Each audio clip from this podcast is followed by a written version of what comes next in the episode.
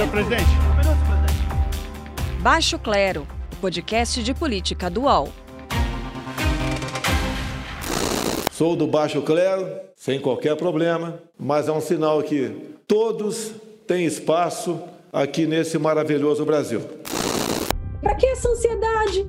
Para que essa angústia? Pergunta para o vírus. Eu não sou coveiro. Nesse país de maricas, estamos encarando o finalzinho da pandemia. Começa agora o último episódio da temporada 2020 do Baixo Clero, podcast de política do UOL. Eu sou a Carla Bigato, conosco sempre a colunista do UOL e da plataforma Universa, Carol Trevisan, também o jornalista e colunista Kennedy Alencar. E o nosso objetivo aqui hoje é, na medida do possível, tentar refletir sobre o que a gente aprendeu nesse ano, né? Quais mudanças vieram para ficar, o que é que merece ser esquecido nesse ano, seriam as frases que acabaram de abrir esse podcast. Nosso convidado convidado que vai nos ajudar a responder será a tudo isso, ele esteve no foco, no centro do palco do noticiário durante as semanas de tensão extrema, logo na porção inicial da pandemia. O ex-ministro, deputado Luiz Henrique Mandetta, muito obrigada por atender aqui ao nosso convite. Obrigado, Carla. Obrigado, amigos do UOL. Prazer estar aqui com vocês. Bom, ministro, o senhor lançou nesse ano de 2020 o livro Um Paciente Chamado Brasil, em que faz uma projeção certeira né, nesse livro. 180 mortes pelo coronavírus, caso ações coordenadas não fossem adotadas pelos governos, sobretudo o governo federal. Aí eu pergunto para o senhor, como é que foi que o senhor chegou a esse número, né? E qual o grau de responsabilidade da gestão Bolsonaro sobre esse resultado e também que tipo de projeção é possível ser feita a partir do plano de vacinação apresentado pelo Ministério da Saúde nessa semana? Bom, é 180 mil, né? Infelizmente uhum. não eram 180, 180 mil. Era um número que quando nós fizemos a equipe nossa de trabalho, eu tinha Júlio Croda, eu tinha Wanderson, eu tinha Gabardo, eu tinha é, assessoramento de 50 entidades, como USP, como UFRJ, como Instituto de Medicina Tropical, Universidade Federal de Minas Gerais. Nós tínhamos os melhores, o que a gente tinha de melhor em ciência, e as reuniões jamais foram com microfone fechado para eles, pelo contrário, eu ia para absorver conhecimento. E nós desenhamos três cenários: um super otimista, que davam 30 mil óbitos, um outro realista, que era o que a gente achava que o Brasil tinha condições de lutar, que era 80 mil, e um que era se deixasse as coisas acontecerem é, sem uma unidade do SUS, sem coordenação, sem reforçar os atores que a gente sabia que serão muito importantes, que dava 180 mil óbitos até dezembro. E, infelizmente, eu mostrei, o presidente não gostava muito de se reunir comigo para ver a realidade dos fatos. Eu tive que mostrar para o ministro Braga Neto, estava o ministro Moro, então, eles viram que era muito grave. Eu pedi uma reunião com o presidente. Ela foi feita no Palácio do Alvorada, num sábado, fora da agenda, no período da manhã, na biblioteca, com a presença de todos os ministros. Eu pus no papel, entreguei para ele por escrito também essa, esses cenários e, e, o cenário que a gente mais temia era o cenário onde a gente não tivesse liderança, não tivesse unidade, porque a gente sabia que os prefeitos passariam por uma eleição municipal, teriam mais dificuldade, e os governadores estavam numa situação intermediária. Era o SUS inteiro, no Pacto Social do SUS, quem tinha que enfrentar essa pandemia. Mas o presidente ele resolveu escutar alguns cenários de pessoas que falavam para ele que a cloroquina funcionava, que, que eram 3 mil mortos, que ia durar seis semanas. É, e não era isso, a ciência não mostrava isso. Né? Infelizmente, ele optou e é o responsável por esse caminho que chegou nesse número, porque foi ele que liderou, retirando os ministros técnicos, desmanchando a equipe técnica, militarizando e fazendo uma intervenção militar no Ministério da Saúde que não sabe liderar o sistema de saúde, não tem preparo para isso, e tratando sistematicamente a pandemia, é, falando que ia privilegiar a economia. Nós chegamos no final do ano com a economia em situação desastrosa e a saúde num cenário é, que trouxe muita tristeza para muita gente dentro do Brasil e perspectiva de 2021 é muito dura também. Oi, ministro, boa tarde. Obrigada por participar aqui da nossa entrevista. Kennedy, Carla, boa tarde. Boa tarde para a nossa audiência. Ministro, eu estou aqui com o livro do senhor, um paciente chamado Brasil, e eu gostaria de, como a gente está aqui no final do ano, fazer uma retrospectiva um pouco com o senhor, entender, o senhor escreve aqui no começo que pensou que foi integrar o governo Bolsonaro porque pensou que seria um governo com novas práticas de governança. Eu queria perguntar duas coisas. Por que o senhor achou isso, né? Conhecendo o, o então deputado Bolsonaro, em segundo lugar, se o senhor se arrepende, por exemplo, de ter desmobilizado o programa Mais Médicos, que seria interessante para um momento como agora. Bom, primeiro que o programa Mais Médicos ele termina ainda no governo Temer, ainda antes de eu assumir, por uma decisão de Cuba que ele tratava esses médicos como commodity. Ele colocava e ele retirava. Esse programa tinha um problema na sua essência, porque você não pode chegar e falar assim: ah, eu tenho um problema, sei lá, tenho um problema de limpeza urbana. Então vamos trazer 10 mil haitianos, vamos pagar 100 reais um prato de comida para cada um e vamos pagar 10 mil reais para o Haiti. Pessoas não são coisas, pessoas não podem ser mercadorias. Essas pessoas não tinham direito de ir e vir, não tinham direito nem de seguridade social dentro do Brasil. Tanto que dois mil e pouco ficaram aqui porque re... em revelia do programa se casaram, tiveram filhos, decidiram ficar no Brasil. Mas isso é uma questão que a gente atacou através do programa Médicos pelo Brasil, que esse sim, carteira de trabalho assinada, prevê a inserção das pessoas, dá chance para essas pessoas que ficaram aqui, mas com diploma certificado, com uma série de coisas para colocar as coisas nos seus devidos lugares. Agora, quando eh, eu, eu, resolvi não disputar a última eleição, eu era deputado federal, dois mandatos, estava muito bem, poderia ter disputado um, terceiro mandato com muita probabilidade de, de, de eleição, mas eh, eh, eu não estava satisfeito. Aquele mandato, o segundo mandato que eu fiz, foi um ano de fora Dilma, um ano de fora Cunha, um ano de fora Temer. No quarto ano eu falei, olha, fora eu também. Vamos, vamos, deixa, deixa as coisas andarem. E me pareceu, quando o Bolsonaro ganhou a eleição, ele me chamou, eu perguntei, mas que tipo de governo? O, o que o senhor espera de um ministro da Saúde? O senhor vai que, querer colocar pessoas para eu trabalhar? Vão vir pessoas de outros partidos? Ele falou: não, é carta branca, pode montar a sua equipe. Eu montei a melhor equipe da história do Ministério da Saúde. Só gente com 30 anos, 20 anos de SUS, com doutorado, com pós-doutorado, gente com é, Gabardo, Erno Harzen, o Wanderson, que é lá de Minas, que é um. Eu conheci o Wanderson na época da Zika. E eu achava que no Ministério, com essa equipe super técnica, a gente conseguiria reorganizar muita coisa no SUS, atenção primária no Brasil totalmente desorganizada, vacinação voltando sarampo, uma série de questões. O Ministério da Saúde foi o ministério que eles mais fizeram barganha política nos anos PT e depois nos anos Temer. Então, ele carecia, fazia muito tempo que não havia uma gestão técnica no Ministério da Saúde.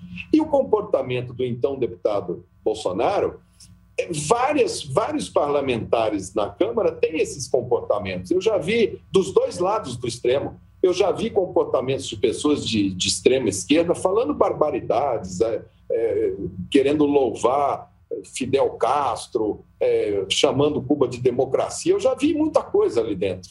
Né? Eu achava que o peso do cargo, eu achava que a presidência da República, a responsabilidade do cargo, que ela seria uma espécie de doma, ela seria educativa, quer dizer, você começa a ver o peso da responsabilidade. E fiquei assistindo isso no ano de 2019. Eu fui o, o, ministro que mais recebeu parlamentares dentro do ministério, fui eu, mais que a Casa Civil. No final do ano, eles até têm uma pesquisa entre os parlamentares e eles, o melhor ministro na avaliação do Congresso era eu. Eu olhava aquele governo e falava, mas quem que está fazendo interlocução com o Congresso Nacional? E aí era aquele ruído, um dia após, após o outro, era briga com o STF, era briga com a imprensa, era briga com a Câmara, era briga com o presidente do Senado, com o presidente da Câmara. Falei, olha, me parece que isso não vai terminar bem, né? se é que vai terminar. E, nesse ano de 2020, quando a gente começou esse ano, já houve um certo sinal de capitulação.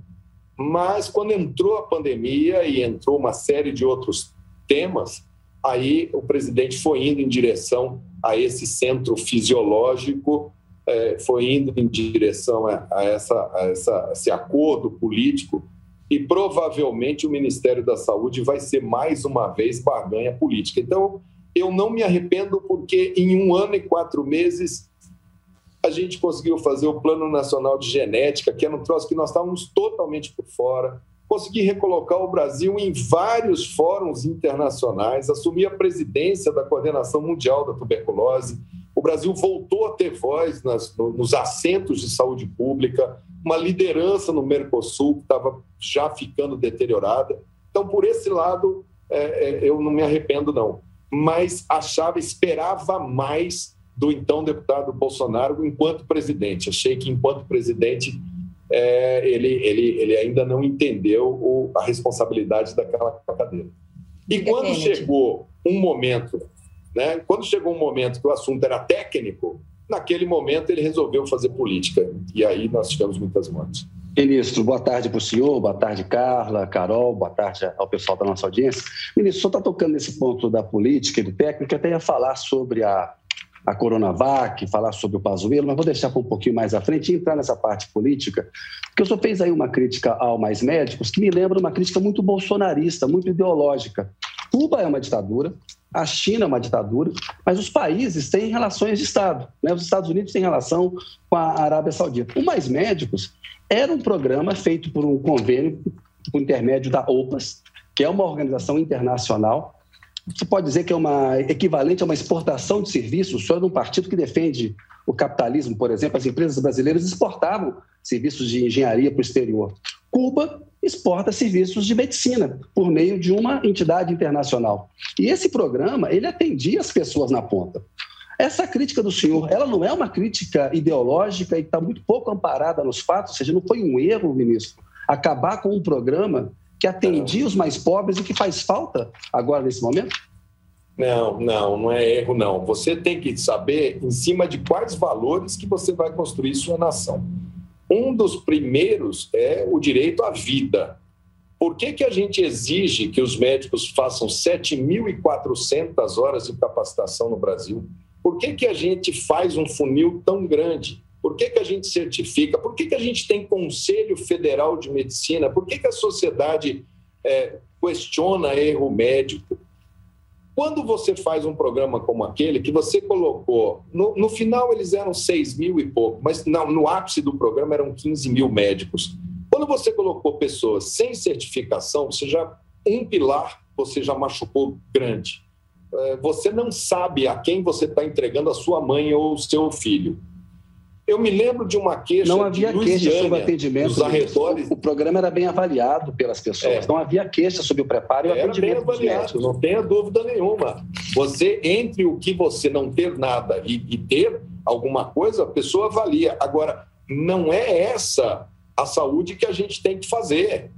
O que a gente tem que fazer é levar a saúde direito. Quando a gente faz, conforme a gente fez, com um processo seletivo, com uma agência contratante, com vínculo seletista, com carteira de trabalho assinada, com um piso, com meta, que o cara começa com 14 mil reais e chega a 32 mil reais se ele me entregar trabalho, com avaliação da comunidade, aprovado no Congresso, com ampla discussão, isso é um caminho. Uma medida provisória que coloca pessoas que não estão inscritas em conselho, não têm diploma reconhecido.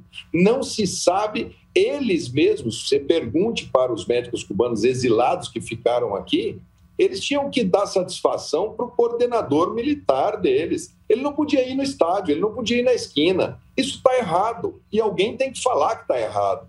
Eu disse senhor, então, várias vezes na época do programa Mais Médicos. Se o senhor pudesse reavaliar, errado, o senhor, não, o senhor não reativaria o programa e. É isso. Ele, se o senhor pudesse naqueles voltar atrás, reavaliar, jamais, não, reabol, não reativaria. Tá certo. Não está respondida a pergunta. Vamos para. Naqueles moldes, naqueles moldes do que, do, nos moldes que eles fizeram, jamais. Eu não teria nem, nem reavaliado, eu não teria instalado no começo. Aquilo está completamente. Está claro, está claro. Aí, Carla, deixa eu só fazer uma pergunta sobre a Coronavac, porque o, o Pazuello claro. hoje, ministro, ele prometeu para março ter 93 milhões de doses. Até a semana passada não tinha o plano. Ele está dizendo que terá doses da Pfizer, da AstraZeneca e da Sinovac. A Pfizer parece que é quase uma amostra grátis, são 500 mil doses, dá para 250 mil pessoas. A AstraZeneca ainda falta apresentar muitos estudos. Me parece que só a Sinovac, só a Coronavac, está à mão mesmo para o Brasil poder fazer um programa de massa e rapidamente para vacinar. Qual que é a avaliação do senhor sobre essa promessa das 93 milhões de doses do Pazuello para março? Se dá para acreditar? E se o caminho não tinha que ser é, turbinar logo uma parceria com o Instituto Butantan e a Sinovac? É, eles erraram. Quando você apresenta um plano, igual eles apresentaram, isso é fruto de decisões seis meses, oito meses atrás.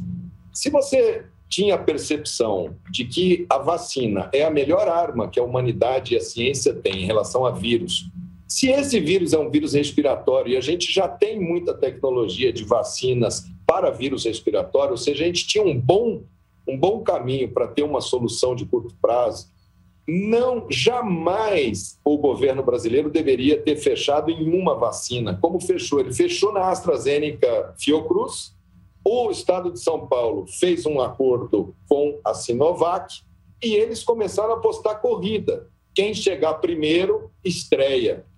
Mesmo que se os dois chegassem, nenhum, os dois não conseguem fornecer a quantidade de vacina que a gente precisa. Eles tinham que ter aberto negociação lá atrás com promessa de compra da Pfizer, da Moderna, da Johnson, de todas, uma constelação. Você tinha que ter tido seis ou sete acordos de compra de vacina. Porque para vacinar 150 milhões de brasileiros, você precisa de 300 milhões de doses. Com a perda, 330 milhões de doses. Soma o que o Coronavac São Paulo pode fazer, 40. Quantas que a Fiocruz pode fazer? No máximo, 100. Quantas que a Pfizer pode entregar? No máximo, 70. Soma as três, dá 210. Ainda assim, faltam 150. Então, não adianta ele agora mostrar um plano de decisão errada seis meses atrás. O Ministério da Saúde essa semana abriu compra de seringa e agulha, de 300 milhões de seringa e agulha. Corre o risco de você ter o frasco da vacina e não ter a seringa para aplicar. O que fazer então? Quando falaram, olha, o que fazer é falar a verdade para a população. Primeira coisa, sem credibilidade não vai. Eu li o plano. A maior parte das promessas de entrega de vacinas são terceiro trimestre e quarto trimestre do ano que vem. A gente vai passar o primeiro, janeiro, fevereiro, março, com muito pouca vacina, mesmo se concluir o que está escrito naquele plano ali. E aí já vem o final do primeiro trimestre, já entra outono, já vem a sazonalidade do vírus. O vírus abril, maio é São Paulo. Junho, julho, Rio Grande do Sul, região sul do Brasil. A gente só vai ter massa de gente imunizada a partir de julho. Agora, dá para fazer alguma coisa? Tá. Vacine urgentemente os profissionais de saúde, porque você abre serviço, o médico fica doente, você fecha o serviço. O enfermeiro fica doente, fecha. Então, esse pessoal tem que vacinar. E vacinemos o maior número possível de pessoas idosas, que são as que estão lotando os hospitais porque hoje você tem uma tripla crise. Você tem uma crise na prevenção, que foi sabotada pelo presidente, sabotada, não use máscara, aglomere. Então ela é sabotada, a população não compra mais, não há mais, é, é, ninguém mais, todo mundo quer a vida de volta. Nós estamos com uma crise no atendimento, na atenção, porque eles fecharam os leitos que foram abertos. O Rio de Janeiro tem mais de 400 pessoas aguardando leito na fila de espera. Fila de espera de insuficiência respiratória é desassistência. Então, há uma crise de assistência aqui e há uma crise de vacina na frente. Eles conseguiram uma tripla crise. Porque você tem países que têm menor capacidade de atendimento, eles reforçaram muito a prevenção para dar tempo de chegar às vacinas. Eles pediram só 10% de vacinas no consórcio mundial. Ele podia pedir 50%, era o máximo que o Brasil podia pedir. Por que pediu 10%? Então, nós vamos passar 2021 com vacinas meio a conta-gota. Quando eles falam 12 milhões de doses, significam 6 milhões de pessoas, porque são duas doses. Nem para seis não dá, porque tem perda, cai, quebra, estraga. Então, o que, que nós vamos fazer? Para isso que tinham que ter ouvido aqueles especialistas que foram lá, que falaram que foram lá e não sabem por que foram, porque desligaram os microfones. Eles teriam feito a receita, a recomendação. Vacine primeiro esse pessoal. São logísticas diferentes. A da Pfizer não precisa do freezer a menos 70, então reserva essa para as capitais, onde você tem essa logística. A das outras, da AstraZeneca, a da Sinovac, ela viaja 2 a 8, ela que é boa aqui para o meu Mato Grosso do Sul, para a Amazônia, para cidades menores, que você não tem essa logística.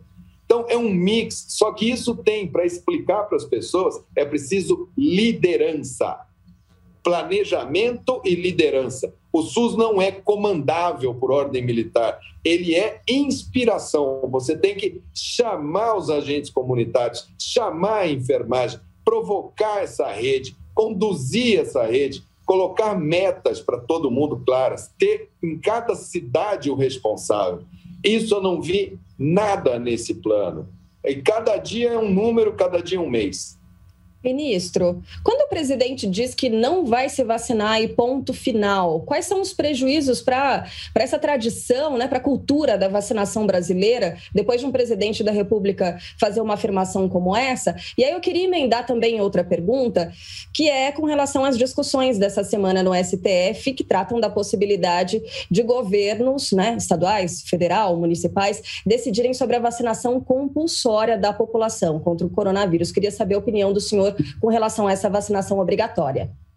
É, é uma discussão muito complexa. Eu não vejo obrigatória, compulsória. Eu, eu, realmente não consigo imaginar uma pessoa sendo forçada a tomar uma vacina. Agora, você pode, muito bem, colocar as condições assim. Se você não quer vacinar, em vez dele falar termo de consentimento, ele deveria falar quem não quiser assina um termo de recusa.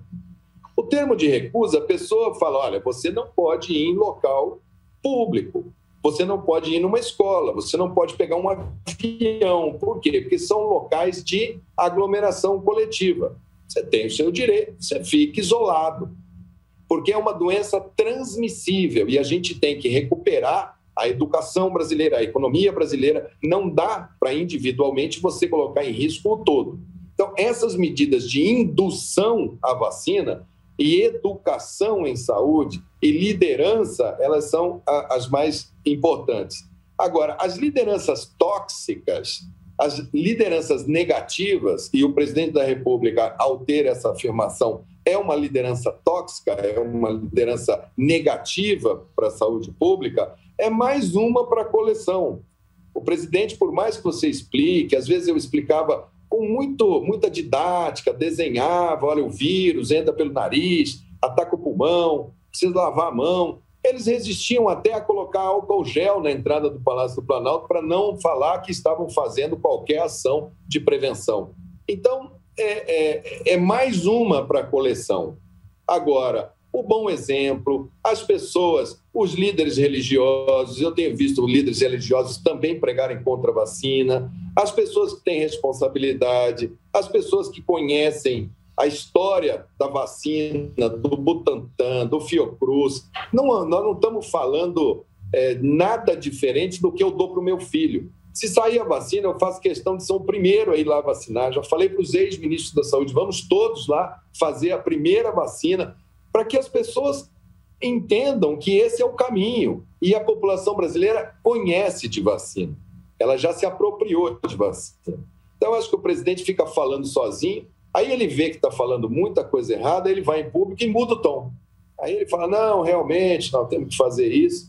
No dia seguinte, ele volta para aquele redemoinho é, de incoerência que ele tem caído sobre essa doença desde o começo. Na véspera de fazer o lançamento do plano, ele fez uma reunião no CEAGESP em São Paulo, sem máscara e aglomerando todas as pessoas. No dia seguinte, uma ele multidão, falou: é, né? é, nós estamos muito preocupados com a doença. Quer dizer, não tem. Eu não tenho que comentar uma coisa que é óbvia. Ele não entendeu nada.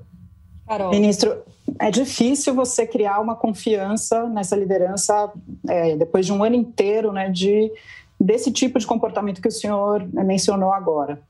Ontem, nessa quarta-feira, quando a gente assistiu à apresentação de um plano com pouca substância, né, muito mais, não tinha é, ali detalhes né, sobre como seria implementado o plano de vacinação, mas o que a gente viu foi por exemplo, os generais militares, como Ramos, Braga Neto, o general Heleno e o próprio Pazuello, todos sem máscara.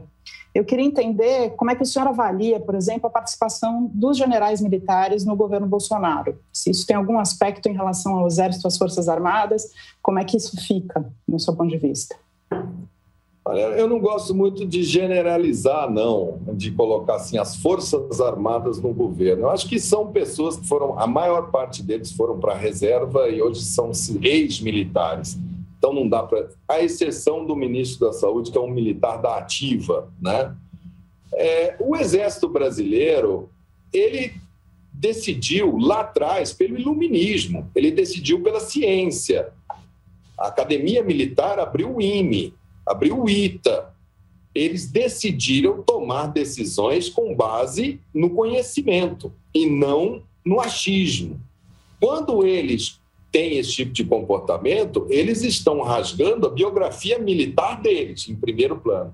Segundo, eles estão fazendo um teatro para agradar chefe. É muito desagradável você ver um ministro da Saúde, um general da ativa, cumprindo um papel que não é dele, ele não conhece de saúde pública. Pode ser muito bom em logística, em quartel, em arrumar uniforme, soltar bomba, mas em saúde não. Então ele está no lugar errado, fazendo coisas erradas porque ele não conhece. Mas se submeter a isso me parece, minha opinião, não sou militar, servi o quartel como médico obrigatório, fui convocado como ortopedista em 1994, fiquei um ano lá e vi, pelo que pouco que eu percebi, é que ninguém é líder, eles comandam, comandam pela força da patente. Né? E, e, e no, no SUS não é assim, é uma construção coletiva. E eles não conseguem compreender que ele tem que dialogar, que ele tem que sentar, que é importante o CONAS, o CONASENS então fica passando um, um papelão. E os outros que estão ali do lado, me parece que já esqueceram muito do seu tempo de caserna, porque o exército não era assim. Ele tinha optado pelo iluminismo e agora eles estão ali demonstrando muito mais é, as trevas do, da, do obscurantismo do que a, a, o século da ciência e da razão. Mas a população, ao ver esses, esses ministros é, generais, mesmo os que não estão mais na ativa, eles é, fazem essa ligação é. né, com as Forças Armadas. Provavelmente eles têm, provavelmente eles têm medo do presidente chamar eles de marica se eles aparecerem de máscara. Kennedy, eles têm tempo para mais uma. Mais uma? Então vou. É, ministro, o conviveu com o Bolsonaro durante 14 meses, conheceu de perto. Muito disso me parece um método, né? Ele faz, fala uma barbaridade, isso desvia um pouco é, da investigação sobre o filho dele, o Flávio Bolsonaro. Agora também tem uma parte do despreparo. O que isso é despreparo, o que é método, e se num segundo turno, ministro, em 2022, porque aconteceu em 2018, se num segundo turno em 2018 tiver, em 2022 tiver lá o Bolsonaro e um candidato do PT, o senhor vai votar no Bolsonaro de novo no segundo turno? Votaria no candidato do PT agora ou anularia o seu voto? Isso é o pesadelo, né? É, é, é o pesadelo da população brasileira, porque o PT ele se nutre falando vote em mim, senão o Bolsonaro fica. E o Bolsonaro fala vote em mim, senão o PT volta. Esse é o pesadelo. Foi com esse pesadelo que eu, na eleição passada eu votei no Bolsonaro porque o PT estava uma tragédia, um deboche. O Lula estava preso falando que ia ser candidato, até lançarem e o Haddad. Próxima? O Haddad entrou ali para fazer o papel. Na próxima eu vou olhar, saber quem são os candidatos. Aí nós já vamos saber o que é o Bolsonaro, nós já vamos saber o que é o PT. Me parece que o PT ainda tem tempo de fazer um meia-culpa. Ele ainda tem tempo de pedir desculpa pela loucura que ele fez. Enquanto ele não pedir, o mau humor do homem comum moderado vai continuar com eles. Eu vou lutar muito para que esse cenário não aconteça. O também não tem que fazer uma meia-culpa por ter apoiado o Bolsonaro? Cobra-se isso muito da esquerda, acho que tem que fazer meia-culpa em relação a muita coisa. Mas a direita também, a centro-direita, que apoiou o Bolsonaro, não tem que fazer uma meia-culpa também, porque olha para onde ele está levando o país. Bom, primeiro que não teve apoiamento de partido de centro-direita nenhum. Ele é um candidato fruto, ele nasce exatamente daquele desmando, daquela corrupção, daquela daquela tormenta que o PT fez, aquele deboche com a democracia, com aquela compra é, da consciência coletiva, da cultura, do, do, da, da, do, do, presidencialismo de coalizão ou de coerção. Ele é, nasce daquilo dali.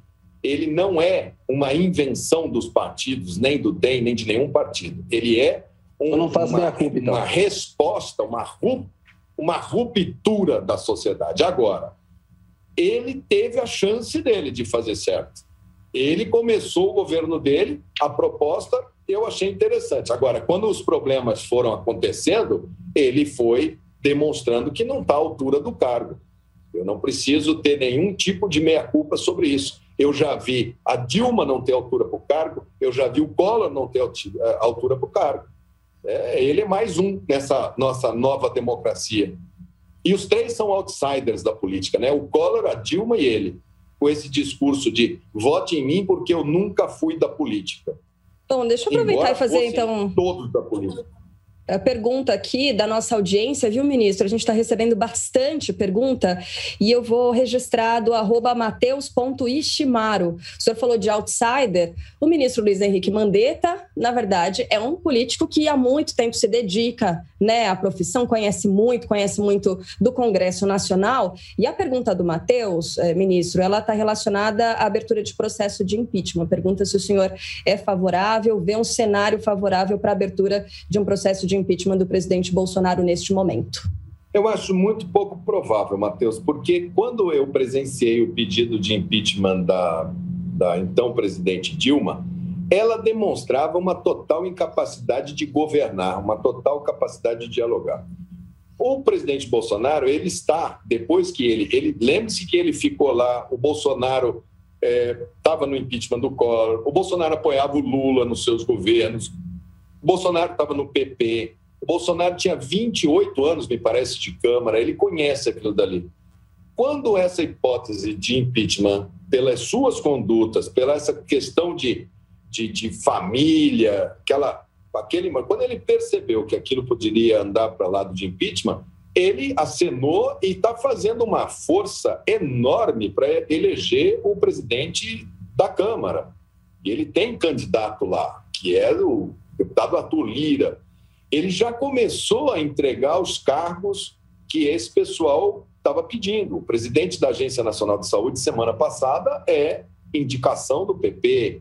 E assim ele vai se amparar nessa eleição da presidência da Câmara. E eu não acredito que, a não ser que haja realmente uma coisa dramática, eu não acredito em impeachment. Agora, que ele vai chegar no final do seu governo em função dessas decisões, desse tipo de, de, de, de bloco político que ele está se alicerçando, ele deve chegar com o governo dele muito diferente daquilo que ele prometeu para os seus eleitores.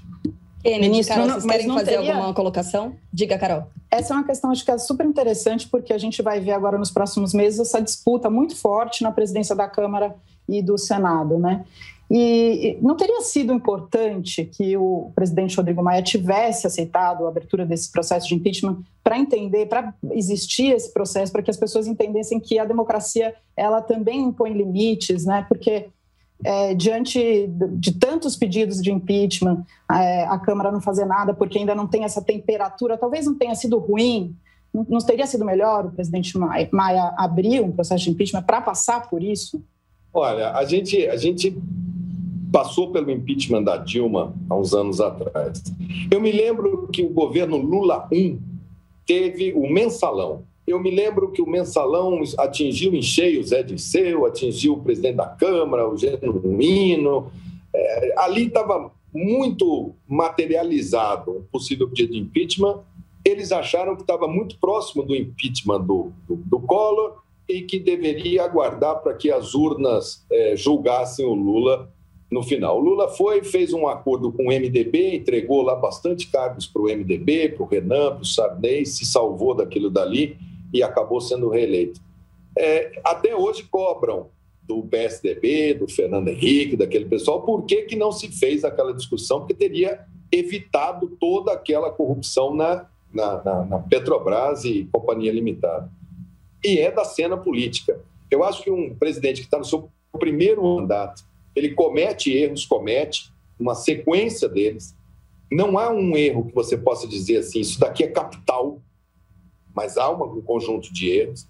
Eu acho que existe o tempo da política. Ele está agora apostando num bloco político novo, ele está indo em direção à Câmara para fazer uma base política. Eu não vejo que o Rodrigo Maia tenha errado, não. Eu acho que ele é, garantiu uma estabilidade para esse país. Acho que o Rodrigo jogou um papel muito importante nesses anos dele de presidente da Câmara. Eu me lembro quando teve a denúncia em relação ao Temer, eu votei pela admissibilidade que fosse investigado e afastado. O Rodrigo chegou para mim e falou: não dá, tem coisas que não dá para fazer, tem coisas que a gente não pode fazer, sobre, porque o prejuízo é maior ainda para o país. Então, eu não vejo como a gente jogar isso nas mãos do Congresso como uma culpa do presidente Rodrigo Maia. Eu acho que é uma circunstância. Agora, dessa eleição de presidência da Câmara aí, muita coisa pode acontecer. Vamos ver qual vai ser o resultado dessa, dessa eleição e principalmente como vai ser o comportamento. O executivo parece que se mudou para dentro do plenário, está liberando emenda, está oferecendo cargo, está sinalizando é, com uma Disneylândia né, pro, do poder para esse Isso. pessoal. Se isso for ao ocorrer, a gente vai ver é, muito barulho dentro do Congresso ano que vem. Ministro, nessa questão do impeachment, nos bastidores, o Rodrigo Maia é, não, não aceitou o pedido porque não haveria voto para aprovação do pedido. Os bastidores são esses. Mas, na sua opinião, nesses meses de pandemia, o presidente da República cometeu algum crime de responsabilidade? Olha, eu acho que quando ele coloca publicamente, quando ele aglomera pessoas, quando ele fala todo, quando ele faz todo esse movimento em direção a jogar as pessoas é, é, e ir contra tudo que é bom senso, na minha opinião, é responsabilidade sim. Agora, eles colocam como, não, mas isso é difícil, foi difícil para o mundo inteiro. Todos os líderes do mundo começaram com a mesma negação.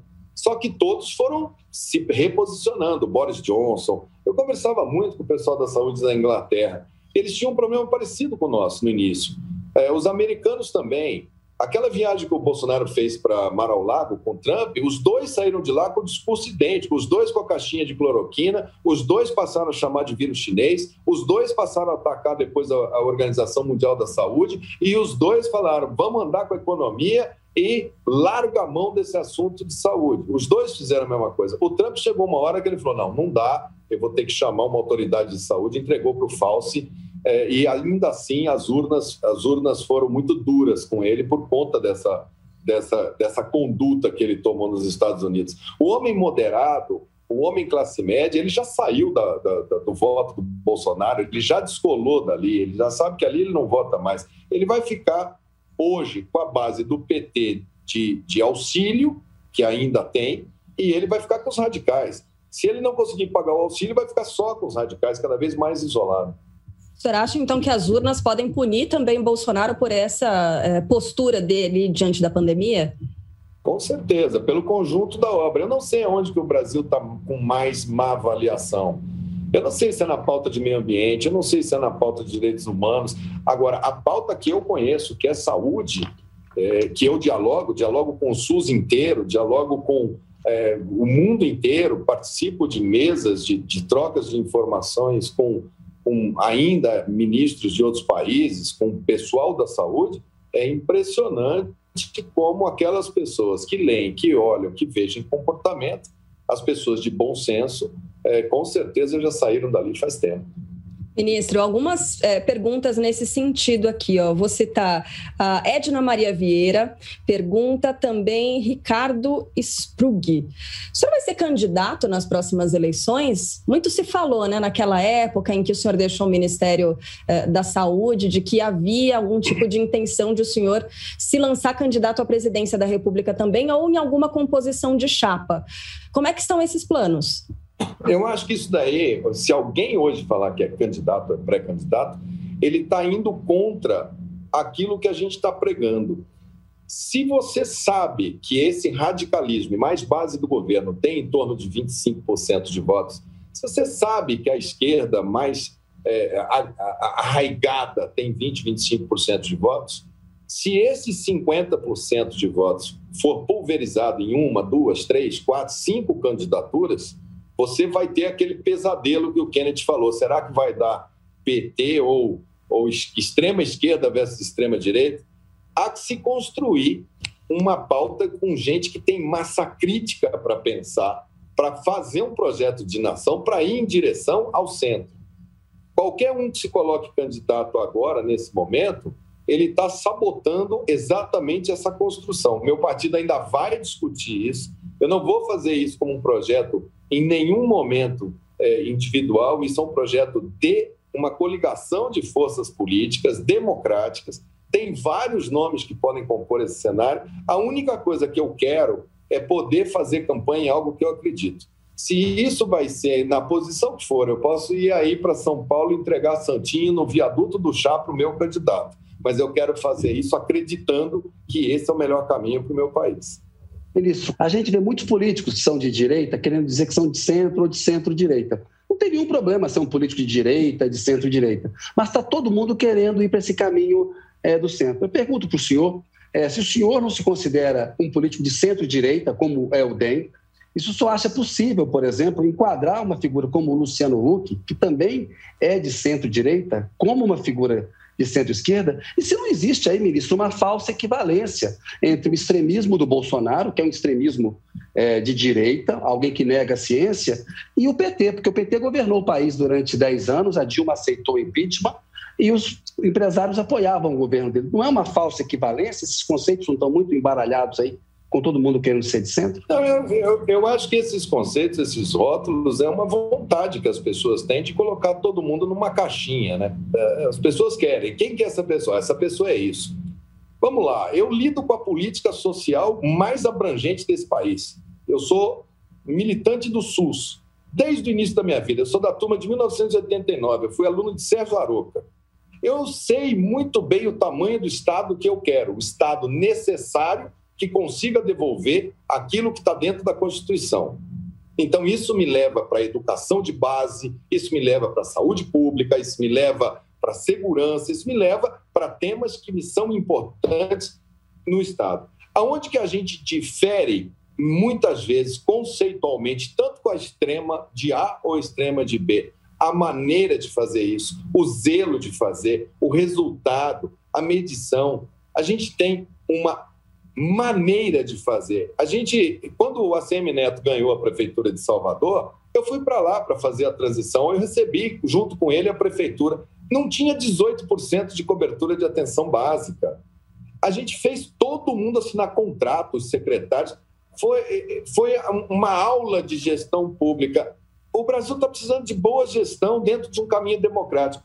Se o Bolsonaro fez uma coisa que é péssima, é ter se elegido com esse discurso dizendo que é de direita e as pessoas olharem e falar assim: será que é isso? Não. Nós temos gente muito capacitada, muito boa, não participa do governo, está olhando com muita esperança de que as pessoas possam fazer alguma coisa. Mas o senhor não concorda, o governo dele é um governo que não privatizou nada, o Estado continua enorme, ineficaz, uma pata gorda que nós temos que pagar e ele não devolve em saúde nem em educação. Mas o Bolsonaro não é uma figura de extrema-direita, o DEM não é um partido de centro-direita, o PT não é um partido de centro-esquerda. Isso está claro. Se você, quer, se você quer colocar ele dentro de um rótulo, eu diria que o Bolsonaro é um exótico. Ele não pode ser colocado em nenhum campo. Ele não consegue. Eu, eu, eu, eu fico olhando, eu falo assim, o período que mais abriram estatais no Brasil foi na época daquele regime da ditadura. Foi a época que mais abriu estatal dentro do Brasil. É, era uma estatal atrás da outra. O Bolsonaro não consegue privatizar absolutamente nada. O Bolsonaro não consegue medir indicadores de performance, ele não vai atrás de índice de desenvolvimento humano. Ele é incapaz de olhar a educação como elemento de transformação para pagar essa dívida social absurda. E isso não tem nada a ver você colocar ele e falar ele é ele é uma pessoa exótica, com radicalismo, com pitadas de radicalismo, com com um discurso, muitas vezes, que não tem absolutamente nada de, de, de, de pensamento liberal. Nós não temos problema nenhum na agenda de costumes. Ele tem. Isso é uma agenda dele. Só que a sociedade, por conta do comportamento do seu PT durante os anos que lá esteve e a maneira de governar, fez com que viesse igual o pêndulo de um relógio. O relógio estava 10 da noite, o Bolsonaro é duas da tarde. Nós saímos da lua cheia para o sol quente. E o caminho não é por aí. O caminho, a gente sabe que é um caminho. Nas que tem boas pessoas com políticas sociais boas no campo da esquerda, traz para dentro, traz próximo, dê chance da pessoa desenvolver suas teses. Eu não quero saber a cor do gato, eu quero saber se ele pega o rato. A minha equipe no Ministério da Saúde, eu falava: olha, o que você fez ontem, antes de assumir aqui, não me interessa. Mas se você não me entregar esse resultado aqui, eu vou te demitir por incompetência. Jogo aberto. Esse é o caminho que a gente quer. Não, não tem essa, essa questão de colocar todo mundo num rótulo. Você é de centro-direita, esse aqui é de centro-direita, extrema-direita, esse aqui é de centro-esquerda, o Ciro é de. O Ciro já foi filiado no PFL, no PSDB, no, no, no, no, PDT, no PTP. Mas esse caminho chega ao segundo turno, gente. ministro? Esse, esse caminho chega ao segundo turno? Porque me parece que, sim, que o Bolsonaro que é mais forte certeza, à direita e o PT mais forte à esquerda. Chega. Não, não, não. É engano seu. O Bolsonaro deve atravessar esse governo dele e, pelas decisões que tomou na economia, vai ter muita dificuldade. Na segurança pública, muita dificuldade. Na saúde, muita dificuldade. Na classe média, que quer paz para trabalhar. Empresariado quer paz, ninguém aguenta esse tipo de coisa uma relações internacionais conflituosas, um isolamento internacional, isso é ruim para o Brasil. Então, só para entender o que o senhor falou, Bolsonaro vai, ficar fora e será o um nome desse centro contra o PT. É isso que o senhor acha que vai acontecer? É o cenário sei, mais provável? Não sei, se, não, não sei nem se será do PT, pode ser que não seja do PT, pode ser que o PT fique fora também. A gente vai ver, eu acho que o mundo é muito dinâmico, a gente vai ver muita coisa acontecer. Agora, um debate muito franco. É, é, essa eleição está antecipada, a nova política envelheceu em menos de um ano. Então, nós estamos numa agenda agora de 2022, como se 2022 falasse assim: daqui a pouco vocês vão perguntar qual é a chapa. Vai ter muita água, vai ter muita construção aí. Né? Outro dia eu fiz uma conversa com uma pessoa, falaram: ah, você foi conversar. Se for pautar pelas conversas, vai ter 1 milhão 988 mil manchetes de quem conversou com quem, porque está todo mundo conversando todo mundo agora fazendo análise política da situação como se tivesse tudo resolvido, né, ministro? Está tudo bem na saúde, é. na educação, está tudo resolvido. Deixa eu aproveitar é. que o senhor fez essa análise do exotismo de Jair Bolsonaro, do governo Bolsonaro. No livro é, do senhor, existe ali a citação ao gabinete né, do presidente da República ser muito frequentado pelos filhos. Né? Tem a, a, toda aquela ala ideológica, na época Weintraub, mas os filhos, sobretudo, muito presentes ali.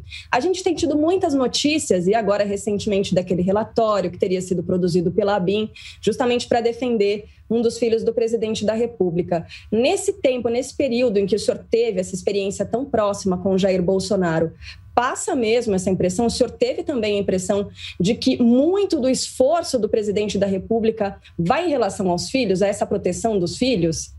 É, é o Moro que deveria responder essa pergunta para você, né? Porque parece que ele era o, o, o, ministro. Eu nunca fui um ministro de ficar andando atrás do Palácio do Planalto. Eu ia pontualmente naquilo que me era da minha pasta. Pessoas falam, ah, você falou muito com a imprensa em 2020, porque eu precisava falar. Em 2019 eu não dei nenhuma entrevista, fui trabalhar.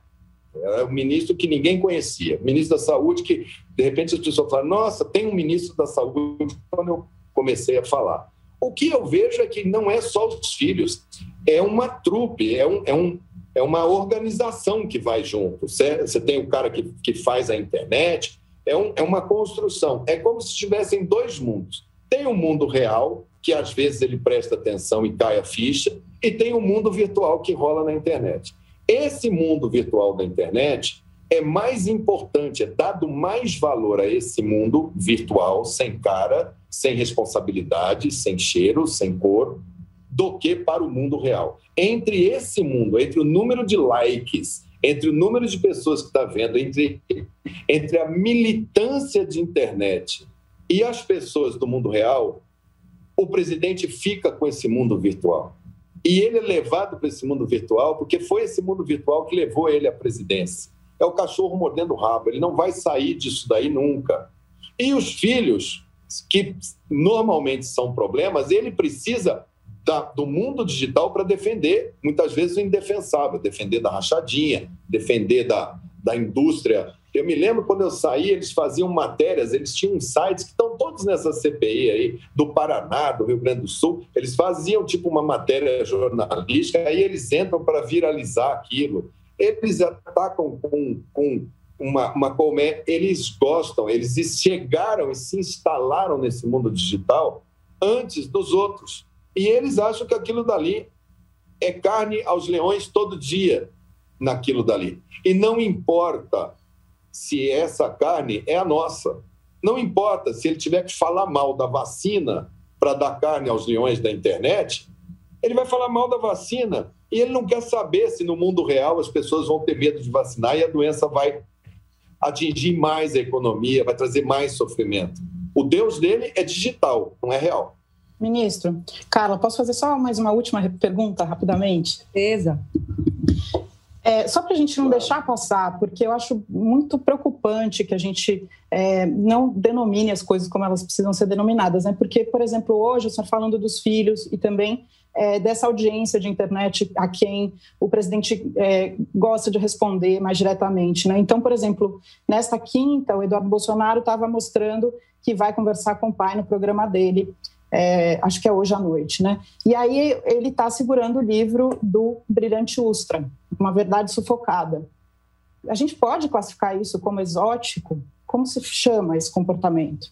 Bom, eu acho que dentro de uma, de, uma, de uma democracia, você censurar livro, a gente pode não gostar do livro, a gente pode achar de péssimo gosto, a gente pode achar lixo, mas a gente não pode chegar e falar, não, não escreva sobre isso. Eles não, têm mas uma ele visão é um torturador, claro. É, eles têm, eles têm essa, essa, eles acreditam dentro dessa exoticidade ou dessa, dessa falta de entendimento deles, eles têm outra, outra imagem do que a gente tem do que aconteceu naquele período. Eu discordo frontalmente. Agora, ele tem direito de escrever o que ele quiser. Só que cada vez que escreve, cada vez que se posiciona, mais o cidadão normal, o homem, o pacato cidadão, porque você só chega a ser presidente de um país com o voto do moderado, que é o pessoal que está ali no meio. Cada vez que se faz isso, mais, mais próximo dos radicais, que é o que eu acho que vai acontecer vai afunilar cada vez mais com os radicais. Esse centrão que está aí, esse pessoal não vende apoio para presidente nenhum, não. Eles alugam e eles reajustam o aluguel por minuto. Eles vão tirar o que eles puderem tirar do executivo. O que vai acontecer é um isolamento, ele com seus fantasmas, com seus ultras e com seus torturadores. É lamentável, é lamentável.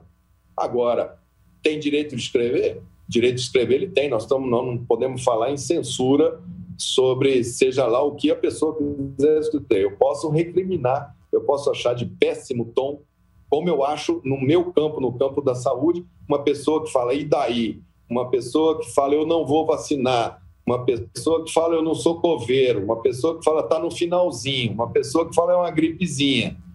Para mim, isso me ofende tanto quanto provavelmente ofende para alguém que foi torturado pelo Ustra é, e as consequências que teve. Para mim, que sou médico, que sou treinado para salvar vida, a morte é minha inimiga número um. Quando eu vejo alguém conspirar a favor da morte, isso para mim é mais duro, por isso que eu fiz questão de escrever um livro. Eu não, eu não induzo ninguém a concluir, mas ele não chegou lá por obra do Espírito Santo, ele foi eleito. E as pessoas, ao lerem, elas que tomem as suas decisões para frente para saberem o tipo de líder que ele tem. Eu acho que esse é mais um capítulo nesse, nesse caminho ao radical. As pessoas que têm bom senso, e eu converso com muita gente, já saíram da base dele, a classe média já saiu. Ele tem hoje é radical e uma base que é, recebe um auxílio que ela precisa e ela acredita sempre como era o Bolsa Família, era acreditado ao Lula, eles acreditam os 600 reais ao presidente e fica mantendo. Enquanto tiver, vai manter essa popularidade.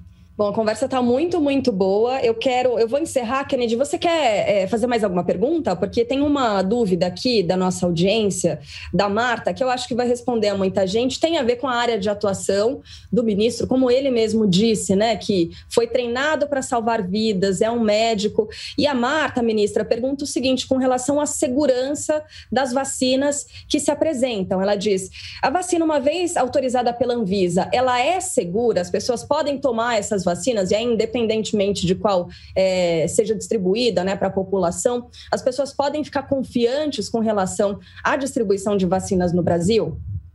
Olha, a história da, da, da vacina no mundo, a vacina foi o maior. Eu acho que, eu, sem medo de errar, foi a responsável no século XX para a gente reduzir a mortalidade infantil e aumentar a expectativa de vida. Foi o maior passo que a ciência deu na sua história, foi descobrir como fazer vacinas, com, principalmente contra as doenças virais. Essa de vírus respiratório, essa tecnologia que está sendo utilizada aí pelo Butantan e pelo Fiocruz, é a mesma tecnologia que a gente usa todo ano para vacinar o pessoal contra a gripe. E todo mundo faz essa vacina e milhões de pessoas deixaram de morrer de gripe. Minha mãe, meu pai, sua avó, sua tia. Eu sou, tenho, tenho, sou nascido em 1964. Eu tomei todas as vacinas do calendário quando eu, com 15 anos, fui estudar nos Estados Unidos, aqui no Brasil não tinha um calendário. Eles me vacinaram contra tudo lá: cachumba, rubéola. Eu nunca tive essas doenças infecciosas. Eu nunca tive. Eu tenho colegas meu, da minha idade, que tem sequela de pólio, aquela perna fininha com atrofia. A diferença é que as nossas mães, as nossas avós, elas sofriam, elas perdiam crianças para pólio, para coqueluche, para sarampo, para varíola, que nós exterminamos no século passado. E a geração atual acha que essas doenças são alguma coisa de peça de museu, acha que isso caiu de graça. Quando começou a ter vacina no Brasil, o pessoal aqui, eu estou em Mato Grosso do Sul, o pessoal saía do fundo do Pantanal de barco, debaixo de chuva para levar a criança, porque pai e mãe sabia a responsabilidade que tinha. Nós temos uma chance única de tomar nossa vida de volta, que é através das vacinas. Todo medicamento, tudo tem risco e benefício, todos têm. Se você tomar uma aspirina, ela pode te dar uma reação alérgica. Pode. Agora, entre o ganho e pagar para ver e ficar sem tomar uma vacina de uma doença que é uma roleta russa, tem jovem que você jura que vai sair bem, enrosca e morre, tem idoso que você acha que jura que vai morrer e sai bem, ninguém sabe o, a história natural dessa doença, a vacina eu vou fazer aqui igual o Zeca Pagodinho, vou tomar uma nesse braço, uma nesse braço, duas é, na, na, na, nas nádegas e vou tomar uma ampola dela para ficar completo. É, eu com certeza eu vou tomar, meus pais vão tomar, meus filhos vão tomar, e eu, eu não tenho nenhum medo quando eu vejo Fiocruz e quando eu vejo Butantan por trás. Eu conheço quem trabalha lá, eu sei o que esse pessoal faz, eu não tenho receio nenhum, nenhum, nenhum. Kennedy, eu sei que quer fazer mais uma pergunta, né? Rapidamente, essa questão, o presidente Jair Bolsonaro disse que não vai tomar vacina, ele não acredita na obrigatoriedade. A pesquisa da Datafolha mostrou que 22% da população não pretendem tomar a vacina. Isso não compromete, não sabota a imunidade de rebanho? A gente não vai precisar de uma decisão do Supremo que vai confirmar que a vacina é obrigatória e obrigar as pessoas a tomar essa vacina, não forçá-las, mas criar aí as retaliações para a gente chegar a uma imunidade de rebanho, porque se depender do Bolsonaro e desses é, entrevistados aí, o Brasil não vai conseguir, é, mesmo que as pessoas tomem a vacina, não vai conseguir a imunidade de rebanho, ministro. É, com certeza. Eu sou de uma época que quem tinha medo de tomar vacina era a Marica. Vamos ver. Eu acho que ele vai ter que, é, se não tomar, ele vai alegar que ele já teve a doença, que ele tem anticorpos, e essa é uma discussão pertinente. Eu já tenho os anticorpos construídos, eu já tive essa doença, é viral. Agora, é péssimo exemplo, é mais uma para essa coleção, né? E, e, e, responsável pela economia. Você já imaginou se a Inglaterra, por exemplo, começa a resolver o problema dessa doença, os Estados Unidos começam a ter números bem pequenos e a gente continua mandando para fora esses números? Você sabe o que vai acontecer? Você não vai conseguir visto para entrar na Europa, para entrar nos Estados Unidos. O ambiente de negócios vai ficar ruim, a balança comercial sofre as pessoas não vêm para cá, o turismo demora para se reaquecer. Então, assim, se ele não, se ele tem medo da vacina, ele tem medo de tomar uma picada da vacina, né? Ele tem medo.